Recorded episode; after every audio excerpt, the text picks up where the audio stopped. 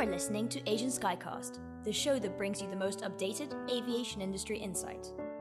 I'm Aled Davis. I'm the Media and Communications Director here at Asian Sky Group and Asian Sky Media. Uh, thank you very much for joining me and the rest of us today for the legal panel. So, what I'll ask you to do is introduce uh, yourself, uh, first of all, if that's okay. Um, Evelyn, you're at the top of the screen, so if you don't mind, uh, you can go first. Sure, thank you. So I'm Evelyn Locke. I'm a counsel at Mayer Brown. Uh, I've been working at Mayer Brown and also in the aviation team for the past 14 years. And I'm very happy that uh, ASG invited me to attend this um, panel discussion. Thank you very much. And Peter, um, you next. Uh, good evening, good morning, wherever you are. Um, my name is Peter Coles. I'm head of aviation at Clyde & Co. in the Asia Pacific region. I've been in the region about 25 years and uh, working uh, for aircraft operators, managers, ground handlers, airports, etc. throughout that period. So thank you very much for this opportunity to share some of our thoughts with you. And Andrew? Thank you. Uh, my name is Andrew Lockhart. I'm a partner at Baker McKenzie. Um, I seem to be the granddaddy here. I've been practicing over 30 years in Hong Kong I do work for airlines and for banks and for leasing companies. And in the private aviation area, do a lot of work for private banks and also ultra high net worths. And uh, thank you to Asian Sky Group for hosting this this evening. Well, thank you all for coming. I think we'll start with the first question then, um, if that's okay. So, this question, I believe, is more geared towards Andrew and Evelyn. Um, and that's really managing the expectations of first-time buyers. Uh, at the moment, all we're hearing about are new entrants into business aviation. We're hearing lots about people that have never chartered aircraft before, um, taking charters, and lots of people that have never bought um, aircraft before, uh, looking to purchase their first aircraft. And of course, the the whole purchase process of buying an aircraft is a lot more complicated than buying a car, for example. And it's quite often something that people don't realize. But I was just wondering when it does come to those first time buyers, how you manage the expectations of those people um, and try and sort of warn them in, in advance about how long that process can be and what could possibly go wrong during it. So I, I think, uh, Evan, we'll go to you first of all, if that's okay, just because you're on the top. Sorry. sure, no problem. Um, so for us, this is an exercise in expectation management. Um, what expectations do we manage? We manage expectations on complexity, um, cost, and timing. But most importantly, early communication is key. Buyers do not like last minute surprises. Um, luckily, um, in our experience, many aircraft managers are very good at helping the customers to understand the process, the time, and the cost involved and we as lawyers we provide an objective view. And, and Andrew, how about from your perspective? Yes, I, th- I think Evelyn described that very well. Um, I, I, think the thing to remind first-time buyers is that this is a, a really a, a, a, life cycle, I think, of ownership, and you know the, the buying experience to begin with is really just the first part of it, and there'll be a lot more to come. And in terms of um, helping them manage expectations, I think the best advice is to get good advice uh, for the client, not only legal advice, of course, but also uh, a good manager. And if financing is involved, you know, a good banker or a financier to advise them as well. And, and, actually, that was going to be my follow-on question. Actually, is is how green are these people when they come to you? Are they are they how far along in the process are they? Are they They've, they've found the aircraft, presumably, but as a first time buyer, they might not understand the further implications of everything involved with aircraft ownership. So, at what stage do they come to you, and, and, and how how involved with that process are they? Evelyn, do you want to go, go or do you want me to? Well, um, for me, it, it varies. Some of them, um, they will come with usually, um, at least with an LOI at the stage where they've already got uh, got a broker, identified an aircraft, uh, has already got a letter of intent, and I think for buyers that's the best time to find a lawyer at this stage. Um, people may think that a letter of intent is just a two page long document and didn't pay much attention, but actually it um, it paves the way when you negotiate your um, sell and purchase agreement. And really, that's the probably the earlier a buyer involves a lawyer, more worth you will get out of that exercise. And, and Andrew, how about for you? Again, I agree with that. We tend to get involved at around the LOI stage. Uh, I, I, would say, though, that the market, I think, certainly in North Asia, is maturing somewhat. So we see fewer genuinely first time buyers. We see people who have owned aircraft before coming back in and trading and that sort of stuff. For the true first time buyer, um, you know, again, you, you need to do quite a lot of hand holding in terms of getting them introduced to the right people. And, and so, Peter, moving moving um, to you and, and Gordon as well, if he can join us. We we spoke previously, Peter, a couple of months ago, I think it was about uh, mitigating the risks involved with bringing airmen and aircraft back into service following lengthy period. I um, just wondered if you could talk us through the processes involved where people need to be careful about the risks involved in, in doing exactly that. You know, the, the industry is heavily regulated.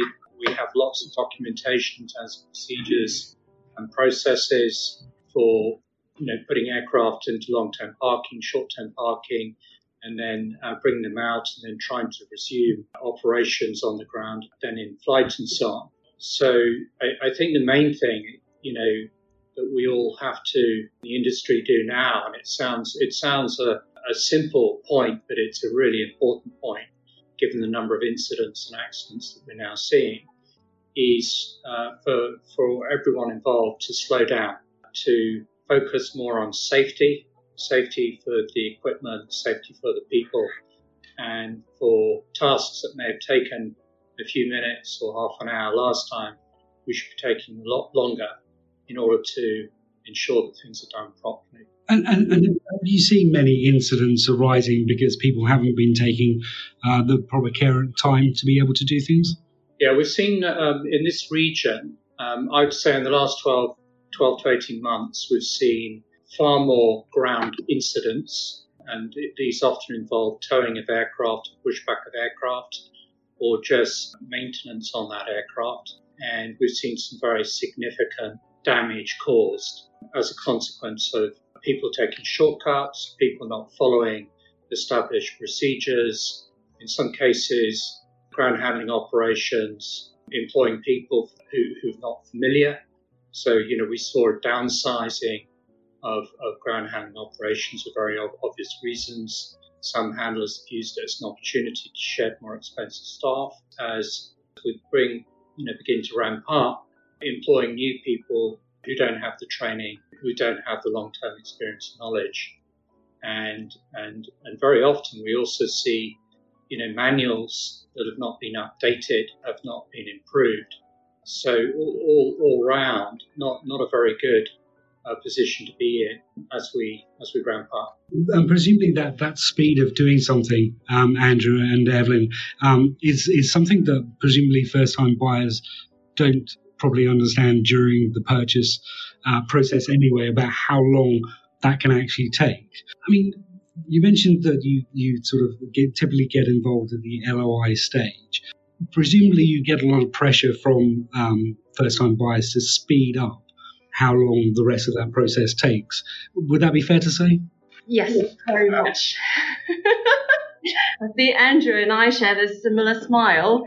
Um, yes, so I remember about 10 years ago, it was quite normal to finish a deal with financing, purchase plus financing, in two months' time. And now it's been shortened to one month, six weeks. Sometimes people asked asked to complete a deal within two weeks' time. but so that's why I, I think we I think um, as normal uh, we need to remind the buyers that it's it's not like you can walk out of negotiations and with a shiny new plane the next day you you, you sign your SPA. It, it takes a bit more preparatory work when it comes to buying an aircraft.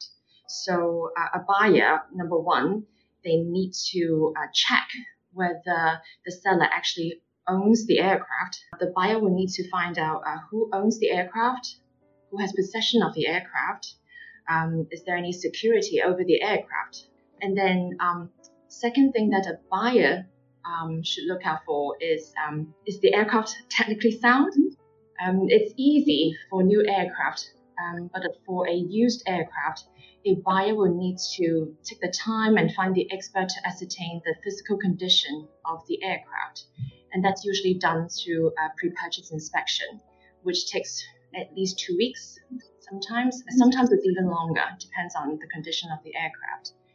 And then the next thing that a buyer will need to consider is um, how will the aircraft be operated? Who will fly the aircraft? Who will recruit the pilots, the crew? Uh, who will ensure uh, and maintain the aircraft? And of course, financing. So some buyers will need some help from the banks. And for a first-time buyer, they they may be talking to their own banks, their usual relationship banks, but not all banks will be able to lend against corporate jets. So one, they need to find out which banks on the market will lend will, will be okay to lend against a corporate jet. Number two, even if they can find that sort of bank, will that bank be able to lend you the money in two weeks' time? And three, if not, is the bank able to provide you with a bridge loan um, until the long-term financing is in place? And so, would you would you ever get to the stage where a client wants you to get involved in the acquisition of an aircraft, and you think, hang on a second, that aircraft's a bit too old. Maybe you should step back from this. Has, has that situation ever occurred to either of you? I, I think in those circumstances, um, the lawyers would have maybe a little bit less to do with aircraft selection and sort of inspection issues. And that's probably more to do with the managers and mm. the technical people advising clients around that. What, would be relevant is in the context of financing, because financiers wouldn't necessarily want to finance an aircraft uh, over a certain age. Um, so that, that's probably relevant. Yeah, absolutely. And and so we were talking on. Um, we had a group call early early last week, I think it was. And one of the questions that came up, and, and Peter, I know you were you were quite keen to speak about this, um, is on repossessions of aircraft. Um, so the, so the real question was, have we seen many aircraft repossessed across Asia Pacific over over the course of the last year or so? And I know you all had individual views on this, um, but Peter, you you specifically thought we're we're sort of the tip of the iceberg, so to speak. Yeah, that's right. I mean, I, I'm, I'm personally aware of at least 12 repossessions very close to home in, in the last 12 months, and I'm aware of some others on their way. Uh, there are some consistent themes uh, behind these and it's as you would expect, it's debt. People, if you, you know, going back to your really the sort of beginning of this session about first-time buyers um, and their understanding of what they're buying, and also the understanding of their obligations. You know, the, the possessions we're seeing are people who have got into financial trouble. In many cases, financiers being unaware until it's too late, or they are aware but they failed to take, you know, the necessary steps early on. And one of the complications for them, uh, as we discussed the other day, is that uh, guarantors, uh, whether they be companies or, or, or, individuals, you know, very often sign up to this these arrangements, but it can be very, very difficult for financiers to locate them. Or if they can, often these, uh, certainly on the corporate level, are already in a lot of financial trouble. And, you know, in Hong Kong, you can see very easily from court searches who, who these companies are. Uh, but of course, it's not just in Hong Kong. Uh, we've seen significant issues in the Chinese mainland, Taiwan, Korea, Thailand, Indonesia, Malaysia, Singapore. And I don't know the global figures, but I, I suspect there have been a high proportion of repossessions in this region as compared with some others. And, and, and, Evelyn, I saw you sort of nodding your head um, as as Peter was reeling off a list of countries. Then, um, is that something that you've seen as well? The reason I was smiling is because I, from from our perspective, we haven't seen that happening. But I guess it's because Peter and I specialize in different things. Yep. I'm a transactional lawyer, so probably if if customers approach us, uh, things weren't that bad. Um, so generally, generally our, our, our, advice is that repossession may not be the best option for, for some type of financiers. And um, that's because if once the financier enforces the mortgage, becomes the owner, it will start picking up the cost of operating, maintaining, insuring the aircraft.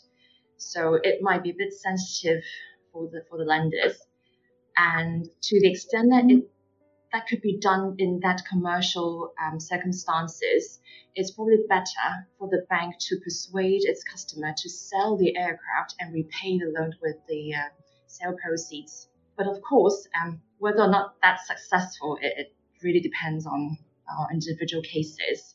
And I know that in sometimes it's very challenging to do that persuasion. No, absolutely. And, and, Andrew, have you have you uh, dealt or have you heard much about aircraft in the region being repossessed? Um, again, my experience a little closer to Evelyn's and to Peter's. I mean, we've certainly been involved with what we might call a sort of a, a negotiated or a managed sale type ar- arrangement where a financier is prepared to sort of manage a sale process in order to get their loan repaid rather than go into the full blown hostile repossession scenario. We have seen some of those, and, and you know, the key there is make sure that you get your aircraft located into a, a creditor friendly and predictable jurisdiction where you can attend to your repossession and get the manager involved. And at that point, it's really critical to be looking at your tripartite or your all party agreement to ensure that the manager is going to start following instructions from the bank and, and not from its uh, previous customer in relation to the aircraft. So, as I say, more more along the lines of the managed sort of sales rather than the, the truly hostile repossessions involving court orders and that sort of stuff. Absolutely. And so, actually, that brings us sort of quite nicely onto Peter. Um, again, when we were speaking the other day, I think you coined the phrase soft uh, repossession. Could you sort of explain what you meant by that phrase? Yeah, I mean, it, it touches really upon what Andrew has said. I, um, you know, there are for some in some jurisdictions the ability self-help to exercise self-help remedies. As Andrew has said, you look at tripartite. Where did you go? So there are, you know, when you when you talk about repossessions, it's not necessarily uh, a, a, if you like, a forced repossession through a court. It can it can be uh, addressed prior to that. Uh, so that's what I mean by soft.